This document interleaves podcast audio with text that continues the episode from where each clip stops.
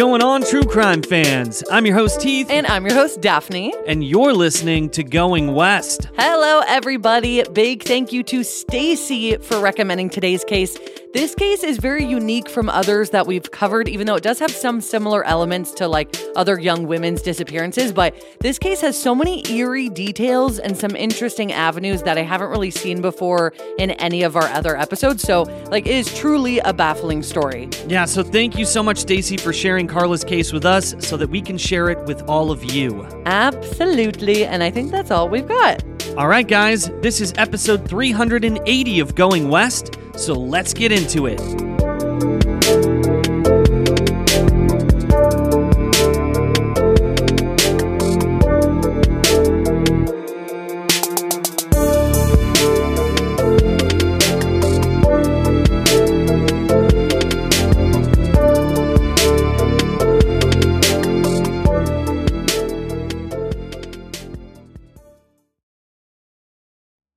Get ahead of postage rate increases this year with Stamps.com. It's like your own personal post office. Sign up with promo code PROGRAM for a four week trial plus free postage and a free digital scale. No long term commitments or contracts. That's Stamps.com code PROGRAM.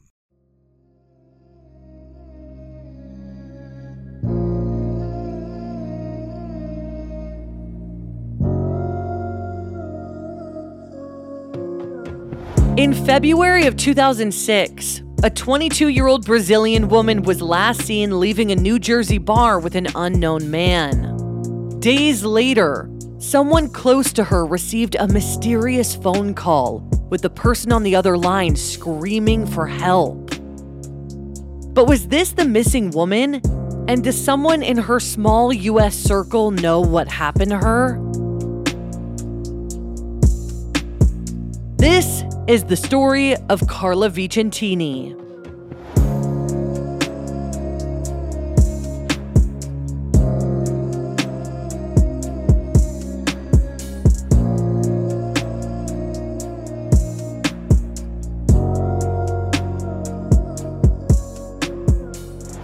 Carla Vicentini was born on April 29, 1983, in Goiânia, Paraná, Brazil.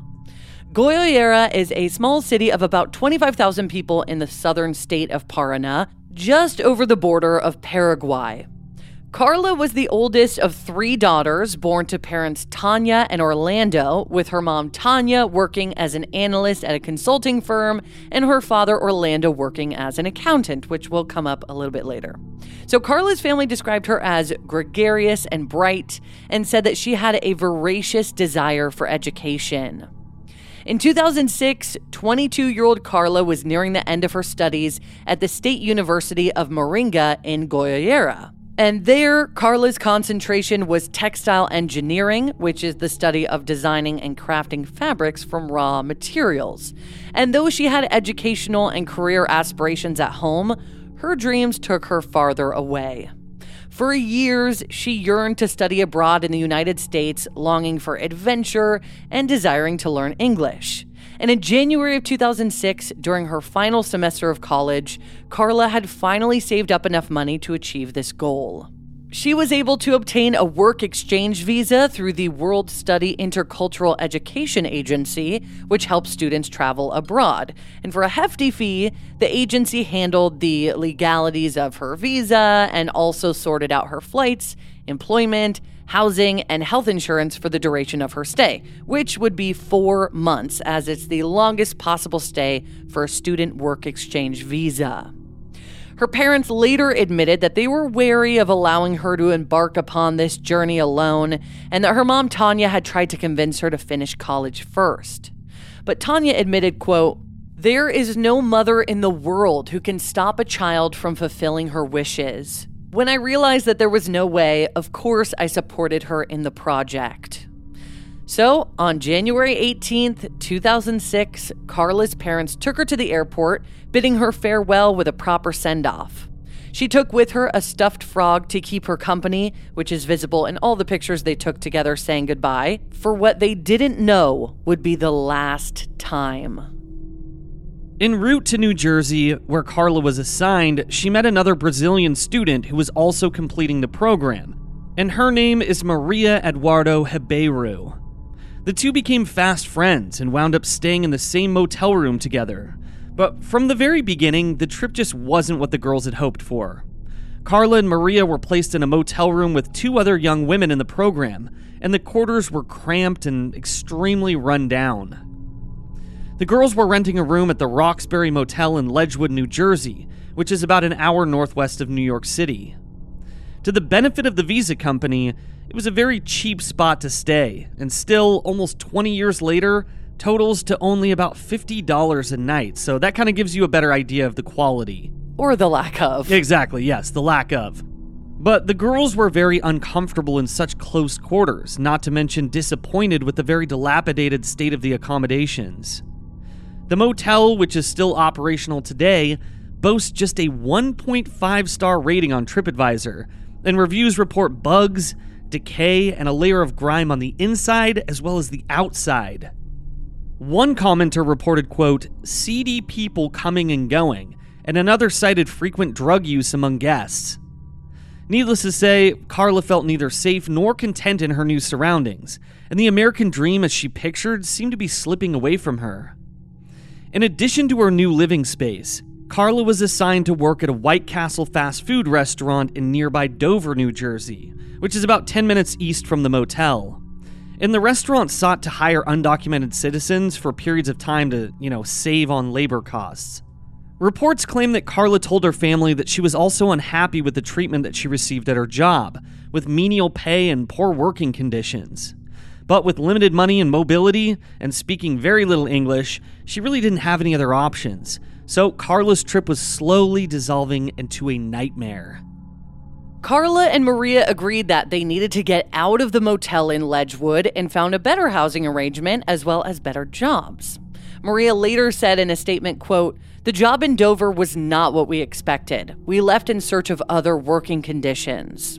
So, on a whim, the girls quit their jobs and moved to Newark, New Jersey, which is a much larger and more desirable area situated along the Passaic River, and it's just west of Manhattan. So the girls now had New York City in their backyard and found themselves among far more opportunities than they'd had in the smaller, quieter community of Ledgewood.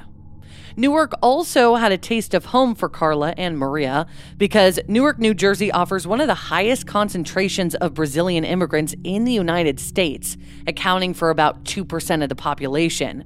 So this was a huge relief for Carla and Maria, who could have some of the comforts of home, and they were also able to speak their native tongue with the locals, no longer fearing what was lost in translation as they began learning English. The girls settled in the Ironbound neighborhood of Newark, which was known as Little Brazil, so it was perfect for them. Now, the living quarters were still pretty tight, with Carla and Maria sharing a small apartment with a man in his 70s named Jose Fernandez, who had also moved from Brazil. But they were able to secure a deal on the living situation because Jose apparently had a debt to settle with Carla's father, Orlando. Orlando, who, as I mentioned, ran a successful accounting firm in Goiâira, had apparently done the accounting for a gas station that Jose owned. So this seemed as fair a deal as any in order to get Carla and Maria out of their problematic living situation, so the girls took him up on it. Carla found work at Mediterranean Manor, which is a banquet hall, and Maria started working as a server at Adega Grill, which is a Portuguese restaurant located on Ferry Street in Newark, just blocks from their apartment. And just as a little FYI, the two restaurants were only about a five minute walk apart from each other, and they both remain operational to this day. So it was super easy for them to just stroll to work from this new apartment. The girls moved into Jose's apartment in the first week of February, and just a few days later, Carla was gone. Tanya, whom Carla called on a daily basis, claims that things were turning around for her daughter, saying, quote, I spoke to her every day until the day that she disappeared. She was happy and dying for me to come visit her. She never tired of thanking God for having the opportunity to make her dream come true. Carla was feeling more comfortable navigating a new city when more people around her spoke Portuguese, and her living quarters were nicer and a lot more private. Working at a proper restaurant instead of a fast food chain was more fulfilling for her as well, and her employees were more respectful of Carla and her time. And now the girls were positioned a lot closer to the excitement of Manhattan. Thursday, February 9th, 2006 was a chilly winter day, hovering around 30 degrees Fahrenheit or about negative 1 degrees Celsius. So obviously, it was pretty cold. Carla finished up her shift at Mediterranean Manor and walked the five minutes to the Adega Grill, again where Maria was working as a cocktail waitress. She arrived around 10:30 p.m. and sat at the bar for a drink. And here's where the witness statements and timeline become a little bit complicated.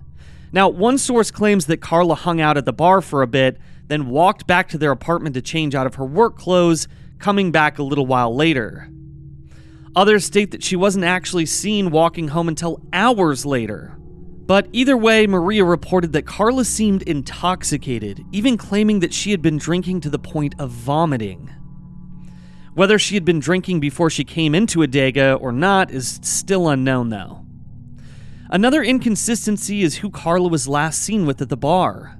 Some sources claim that there were two men chatting with her in the hours leading up to her disappearance, and some claim that it was only one person. The man that she was later seen leaving with is described as a stocky white man standing about 5 feet 9 inches tall and weighing around 200 pounds. He's believed to have been in his 30s, and he had blue eyes, salt and pepper colored hair, and a short beard, and he was wearing a black t shirt. Maria called him quiet and strange, and recalled that his name may have been Antonio.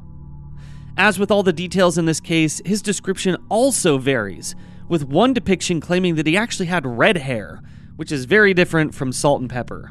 It's unclear why or how their conversation began, as Maria claimed that this man didn't speak any Portuguese and Carla spoke very little English. But early in the morning of February 10th, 2006, Carla told Maria that she was leaving with the man, which both puzzled and alarmed Maria. By her recollection, quote, she told me that she was going to go out with this guy and that later she would go home. That in 10 minutes at most, she would be home and open the door for me to come in. I tried to talk to the guy. He didn't speak a word of Portuguese, and she didn't speak a word of English. She had no papers, no money, nothing.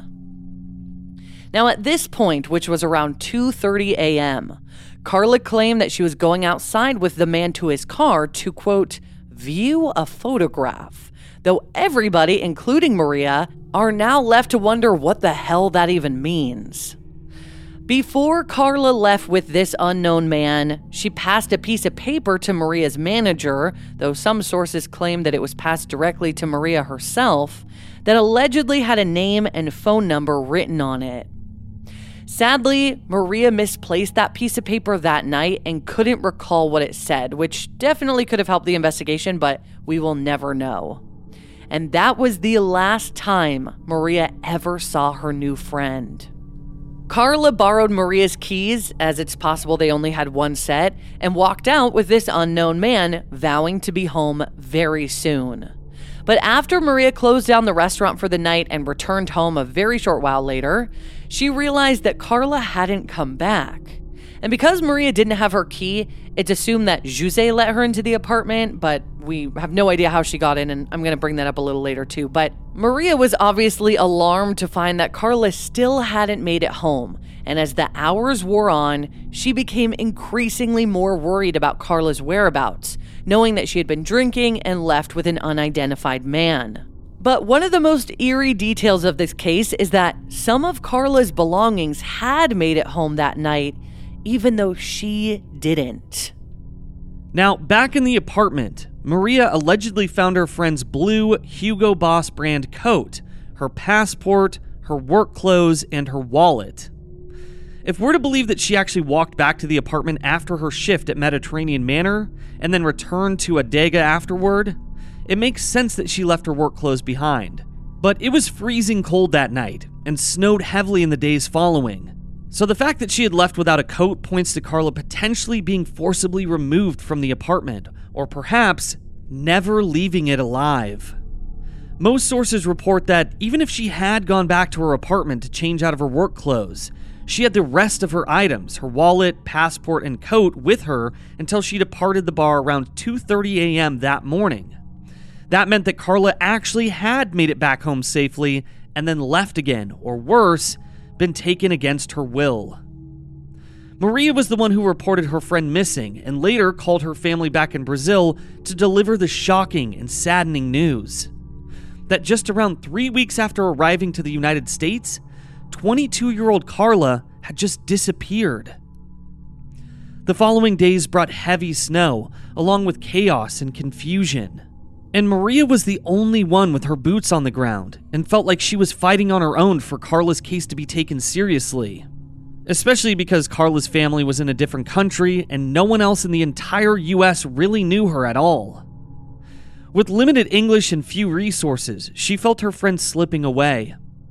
Tanya, who is Carla's mom, remembers the sense of helplessness that she felt in the early days of Carla's disappearance, saying, quote, Carla called me every day, sometimes more than once, just to tell me that she loved me.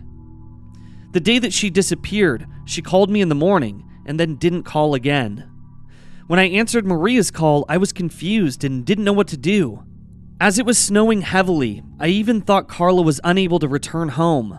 But I felt that Maria was scared. I couldn't help her. I could only beg her to do everything to find my daughter.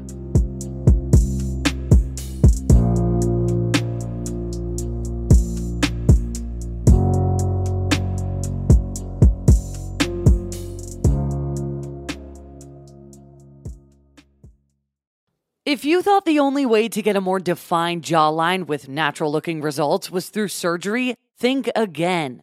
Juvederm Volux XC is a non surgical injectable gel filler that improves moderate to severe loss of jawline definition and can help you achieve natural looking results with little downtime. Even better, this improved definition lasts up to one year with optimal treatment, no maintenance required. Improve jawline definition for a smooth, sculpted look with Juvederm Volux XC. For important safety information and to find a licensed specialist, visit juvederm.com. That's J U V E D E R M.com.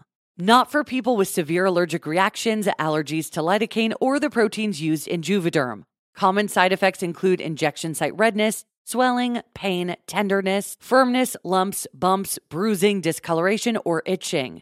There's a risk of unintentional injection into a blood vessel, which can cause vision abnormalities, blindness, stroke, temporary scabs, or scarring. Talk to a licensed specialist to find out if it's right for you. If you're looking for plump lips that last, you need to know about Juvederm lip fillers. With Juvederm Volbella XC and Juvederm Ultra XC, your lip look, whether it's subtle or bold, can last up to one full year with optimal treatment and no additional maintenance. Find a licensed specialist and see if it's right for you at juvederm.com today. That's J U V E D E R M.com. Add fullness to lips in adults over 21 with Juvederm Volbella XC or Juvederm Ultra XC. Do not use if you have severe allergies or a history of severe allergic reactions, or if you are allergic to lidocaine or the proteins used in Juvederm. Tell your doctor if you have a history of scarring or taking medications that decrease the body's immune response or that can prolong bleeding. Common side effects include injection site redness, swelling, pain, tenderness, firmness, lumps, bumps, bruising, discoloration, or itching. As with all fillers, there's a rare risk of unintentional injection into a blood vessel, which can cause vision abnormalities, blindness, stroke, temporary scabs, or scarring. For full important safety information, just visit juvederm.com. My absolute favorite app is Audible because not only do they have thousands of incredible podcasts, including ours, but they also have an incredible selection of audiobooks across every genre. Like from celebrity memoirs to motivation to business to my favorite, mysteries and thrillers. Audible really is the destination for thrilling audio entertainment with highly anticipated new releases that can include eerie soundscapes, captivating sound design, and dynamic performances. And as an Audible member, you can choose one title a month to keep from their entire catalog, including the latest bestsellers and new releases. Right now, I'm listening to this unputdownable thriller fiction called Just Another Missing Person by Gillian McAllister, which I think you guys would love. To try Audible free for 30 days, visit audible.com slash going west or text going west to 500 500. That's audible.com slash going west or text going west to 500 500 to try Audible free for 30 days. Looking to save on delivery? DashPass is your door to $0 delivery fees and more on DoorDash. And right now, using code GOINGWEST24, you can get 50% off up to $10 value when you spend $12 or more after signing up for DashPass. Subject to change, terms apply. Daphne and I use DoorDash constantly to order lunch or dinner or even groceries. And that's why we love using our DashPass, because it's the most affordable way to get anything in your area delivered right to your door. I mean, come on. DashPass pays for itself in two orders on average, making delivery even more worth it. And that's why we use it so often. And it also gives you special access to exclusive promotions and member only menu items, all for just $9.99 a month. Get more from delivery for less. Sign up for DashPass today, only on DoorDash. Use code GOINGWEST24 to get 50% off up to a $10 value when you spend $12 or more after signing up for DashPass. Subject to change, terms apply.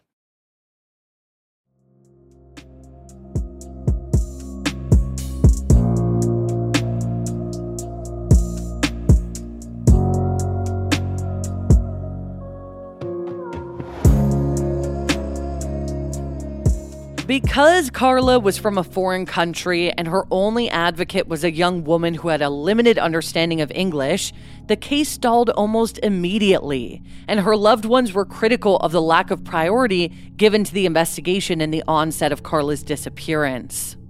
The Newark Police Major Crime Squad, who specialize in cases of abduction and human trafficking, took up the investigation, and two detectives who spoke fluent Portuguese were assigned to be liaisons to Carla's family, as well as to Maria and the few people that Carla had met in Newark, just hoping that they could be of service as the last people that she interacted with before she disappeared. The police began circulating missing posters and attempted to talk to those who lived and worked in the vicinity and anyone who had been at or near the Adega Grill that night. However, they hit their first of many setbacks when few people were willing to be questioned in regard to the disappearance because they were concerned that their status as undocumented workers and residents would land them in trouble with the government. So it just didn't feel like anybody that they talked to who was there that night could actually help them and glean any new information about where she could be. So that was just a very unfortunate piece of the story. But police did put forth a reward of $2,000, which was later raised to $5,000 by a concerned donor. In the days of chaos following her disappearance, police pulled the closed circuit footage or CCTV footage from the Adega Grill that night. But strangely, Carla is never seen on the tapes. Whether this is by accident or a glitch or by design is hard to say, but Tanya feels that it was contrived, that someone at the Adega Grill, perhaps an employee, knew more than they were willing to divulge, and to protect their own best interest, edited any of Carla's appearances out of the tape. Though newspapers and outlets based in Brazil reported heavily on the case, Carla's disappearance came and went without much attention in the States, which is where the news on her story mattered the most. So it just didn't feel like anybody was coming in with information to help, and nobody was really talking about her story. And because of all the language barriers as well, it just felt like we have nothing and we're trying, but we're not trying hard enough. It's really interesting that this girl that's from a different country, she goes missing in the US, and the only people really that give a shit are the people of Brazil. They're the only people talking about it. They're they're the only people doing news coverage on the case, but nobody in the US is talking about it or like really investigating it at this point. But then came another unsettling detail in Carla's disappearance. Several days after she went missing, her boss received a chilling phone call from an unknown number. Her boss reported picking up the phone to hear a woman screaming on the other end, but the line quickly went dead. Despite reporting it to the police, repeated attempts to track the call to its origin proved to be unsuccessful. Now, it is worth noting that several sources have reported that the call actually came to José's phone, not her boss's phone, which are two very, very different people. So it, I don't know why this isn't clear. Yeah, I don't know how that could get confused because they're two different people. And then it just makes, I feel like it makes a big difference who received this call because if it's from an unknown number, did um, you know did carla have her phone on her and they got either of these numbers that way or is whoever took Carla connected to the boss or José? Like, this really matters who this call came into. 100%. And one source even claimed that José spoke with the FBI about this phone call and that he had received as many as five from this same source. Oddly, this news outlet also reported that José inexplicably waited months to report the phone calls to the police, so we don't really know why he didn't report it earlier. Suspicious. So, in addition to the ominous, untraceable calls, police in Newark received an anonymous tip claiming that Carla was being held against her will at a motel in Honesdale, Pennsylvania, which is 97 miles or 156 kilometers southwest from where she disappeared. And Honesdale is a very quaint town in the rural Pocono Mountains, so it feels kind of random that this tip is coming in, but the tip also included the detail that she was being detained in a room or apartment numbered 12H, though the address was not included in the tip. So, Newark police teamed up with the Honesdale police to scour the community of about 4,000 people, desperately seeking any sign of Carla. But after doing some investigating, they found nothing. And I am really glad that the Newark police did try. They they took this tip seriously as they did with many of the tips that came in and I think it's difficult because there still is a, a, lot of information that has not been released publicly. So they could have a lot of interesting details that we don't. So, you know, no shade to them. It looks like they are following up on things, but what a strange tip to come in. It just makes me wonder if she was ever there at all or if this was, you know, a ruse or what this tip is about. Well, a few witnesses who had been willing to speak with investigators also placed Carla on the street after leaving the bar walking between the Adega Grill, which is located at 130 Ferry Street, and the apartment complex in which the girls were living, which was just a few blocks away, also on Ferry Street. Another witness claimed to see her getting into a car with a man, though it's unclear if it was the man that she had been talking to at the Adega Grill or somebody else, and it's also not mentioned if this was near the restaurant or near her apartment. And it was probably impossible to figure out if this guy that you're talking about is the same one that she was seen leaving with from the Adega Grill because there's at least two different descriptions of the guy that she left with from the Adega Grill. So yeah, and nobody can apparently pinpoint where she had last been seen, you know, getting into this man's car. So as her parents clamored for any piece of information that they could glean from Maria and the local police force, Carla's boyfriend Tiago came forward with a shocking new piece of intel from back home in Goiâira. According to Tiago, he had gotten a frantic phone call from Carla in which she was sobbing and claiming that her landlord slash roommate, Jose, had touched her inappropriately. Now, Tiago claimed that she couldn't stop crying and told him that she needed to move out as soon as possible. Carla called him to tell him this the day before she disappeared and had apparently already found a new place to live, planning on vacating José's apartment in just four days. And here's one thing I wanted to say about this.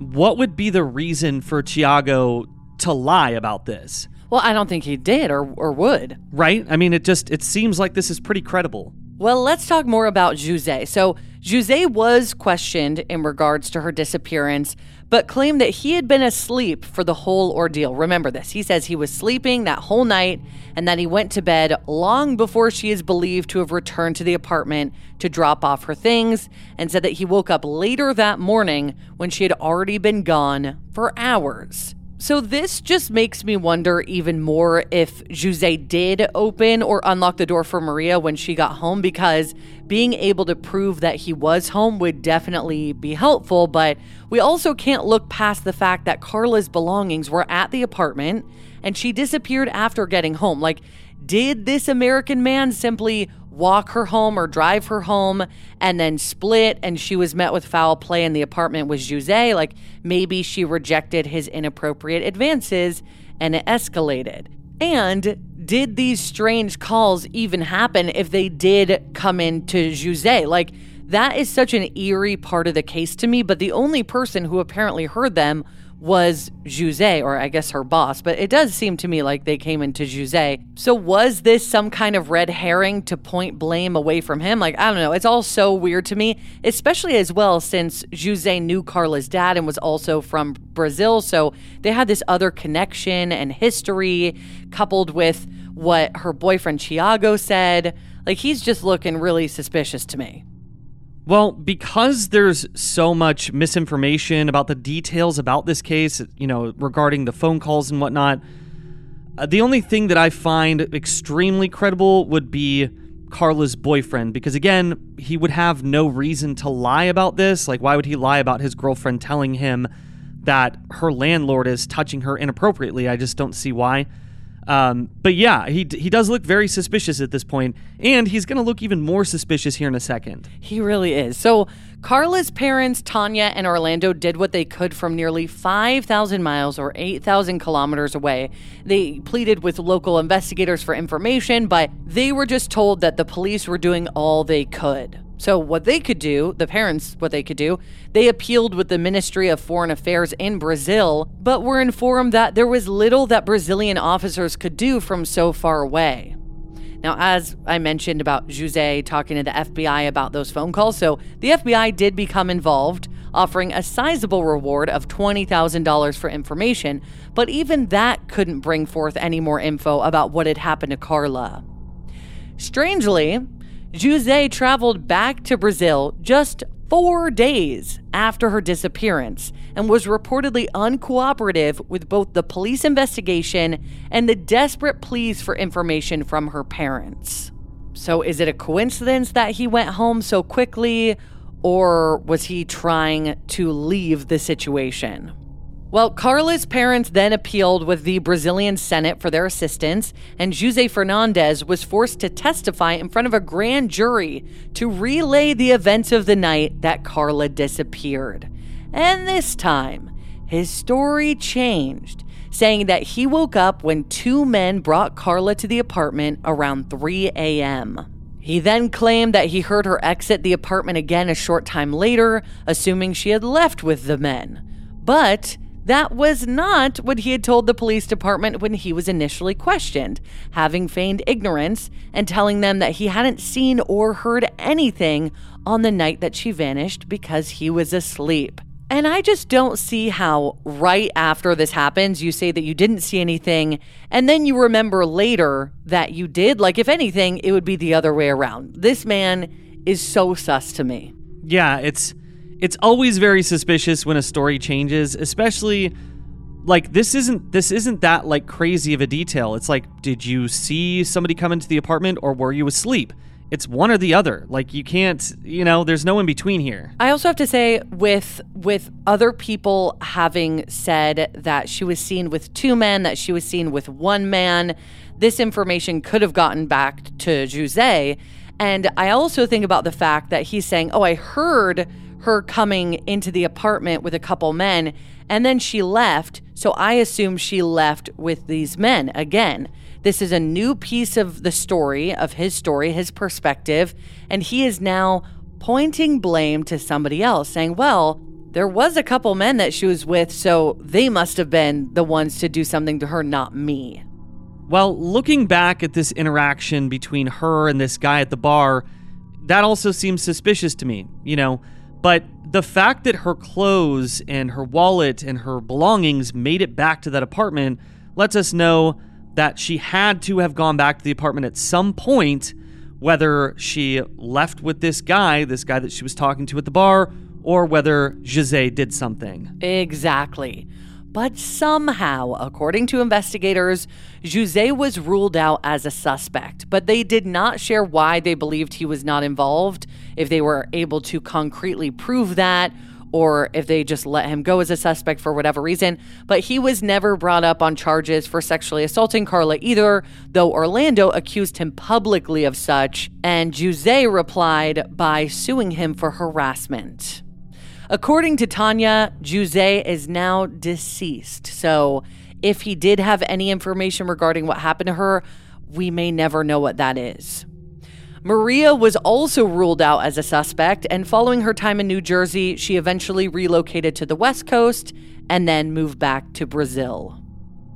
Weeks turned to months, and still, the Vicentinis waited for any sign of their lost daughter.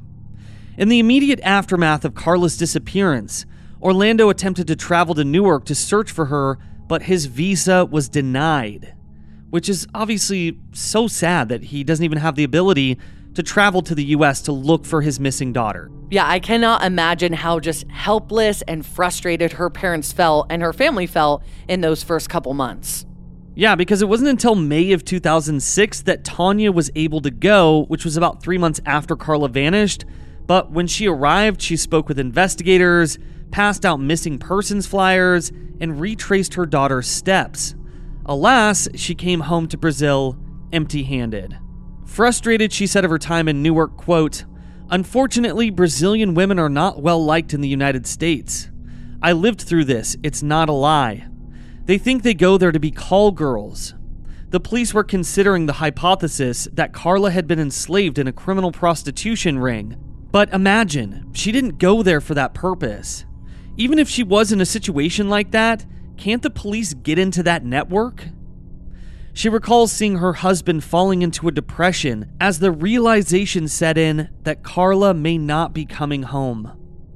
Tanya claimed that he was, quote, paralyzed with grief and that he couldn't bear to talk about Carla or what had happened to her. Tanya remembered sadly, quote, The police would find a body and call me. I would spend two, three days talking to them, trying to reach a conclusion. In the end, the girl had one more tattoo or one less, or a sign that indicated that she was not my daughter. Several blood tests from my husband and myself were sent there in an attempt to help recognize the corpse. We kept waiting for the result in front of a distant body. I buried many girls with the same physical characteristics as Carla. I cried for all of them. For years, the family was stagnant. She remembers her two younger daughters being fearful and clinging to her after Carla vanished afraid to leave her side. She recalls a home full of love leading up to the disappearance, saying that, quote, Our house was happy, we had parties for everything, but after the disappearance, I don't even have the strength to celebrate Christmas. The most difficult day for the family has been her birthday. In April of 2007, coming up on Carla's first birthday since her disappearance, Tanya explained, quote, I told my family and friends, don't remind me it's her birthday. This month has a 28th and a 30th, but no 29th. I'll only remember that day when I have her back. Though the family still mourns the horrific loss, they've done their very best to move through it. Tanya and Orlando have multiple grandchildren now, and their lives are filled with loving them and spending quality time with them and their two other daughters. For years, Tanya entertained the idea that Carla was being held somewhere against her will, and although that was a terrifying reality or thought, it would mean that her daughter was still alive. In an interview 10 years after her daughter's disappearance in 2016, she said, quote, Today, calmer and with my feet on the ground, I don't know why, something gives me the hope of a miracle happening. I see so many crazy cases of girls who remain alive for decades in captivity, and this, despite being horrible, gives me hope. Turning over pain makes wounds bleed, and pain is inevitable. This will not change the situation we're experiencing at all, since everything happened in the United States. Here, we can do nothing, or rather, everything that could be done with the Brazilian authorities. I can't tell you if this hope of mine is a survival tactic. Maybe it's more of a force in me that tells me to believe and trust. Due to the language barrier, The unclear timelines, the lack of reliable sources or information, and the sheer amount of time that has passed. It's difficult to even speculate about the outcome, and it's becoming more and more unlikely that Carla's case will ever see a resolution. But we desperately hope it will because somebody knows something. However, now, nearly 20 years since her daughter was taken away from them, Tanya says that she has come to be at peace with the likelihood that she is no longer alive and that they may never know what became of her. But she still holds out hope that she will find answers and justice for her daughter and that the guilty parties will be held accountable. Tanya said mournfully, quote, "My mother's heart says that she is dead, but my mind won't let me give up looking for her to go to the end of this story. In a way, I would rather receive the body than stay in this expectation." She added that regardless of her situation, she believes that Carla would have reached out to her family and let them know that she was alive by this time. Tanya added, quote, I think that Carla isn't alive because she would never stay more than two days without contacting the family. Someone destroyed her dream. Carla stood at about 5 feet 7 inches tall and weighed around 140 pounds. She had blonde hair and brown eyes. She sported multiple body piercings, including her ears, tongue, and belly button. She also had multiple tattoos, which included a gray angel on her back, a tribal tattoo on her lower back, and a red and yellow chameleon on her left hip.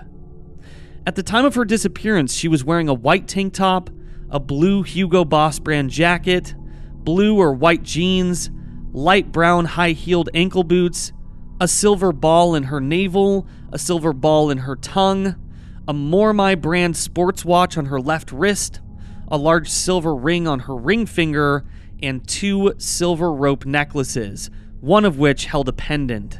She would be turning 41 this year. The FBI is offering a reward of up to $20,000 for information leading to an arrest.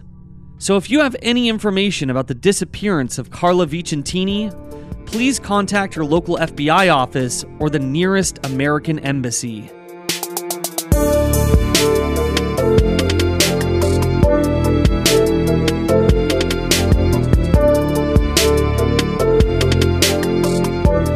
Thank you so much, everybody, for listening to this episode of Going West. Yes, thank you guys so much for listening to this episode. And on Tuesday, we'll have an all new case for you guys to dive into. Again, big thank you to Stacy for recommending this case. Please make sure you share it because there is still a chance for justice for Carla's family. And if you guys have a case that you want told on the show, we have a list of a few hundred, but you know, we always try to go by the month or the season that it is where it takes place. So, yeah, and we're just we're just working through a long list of those. Yes, we are, but so please, if you have one that you want us to cover, please send it in anyway to our email, goingwestpodcast at gmail.com. That is the best place where we will definitely see it. So thank you, everybody who has sent some over. Like he said, we are very much working through a long, long list, but we appreciate every suggestion.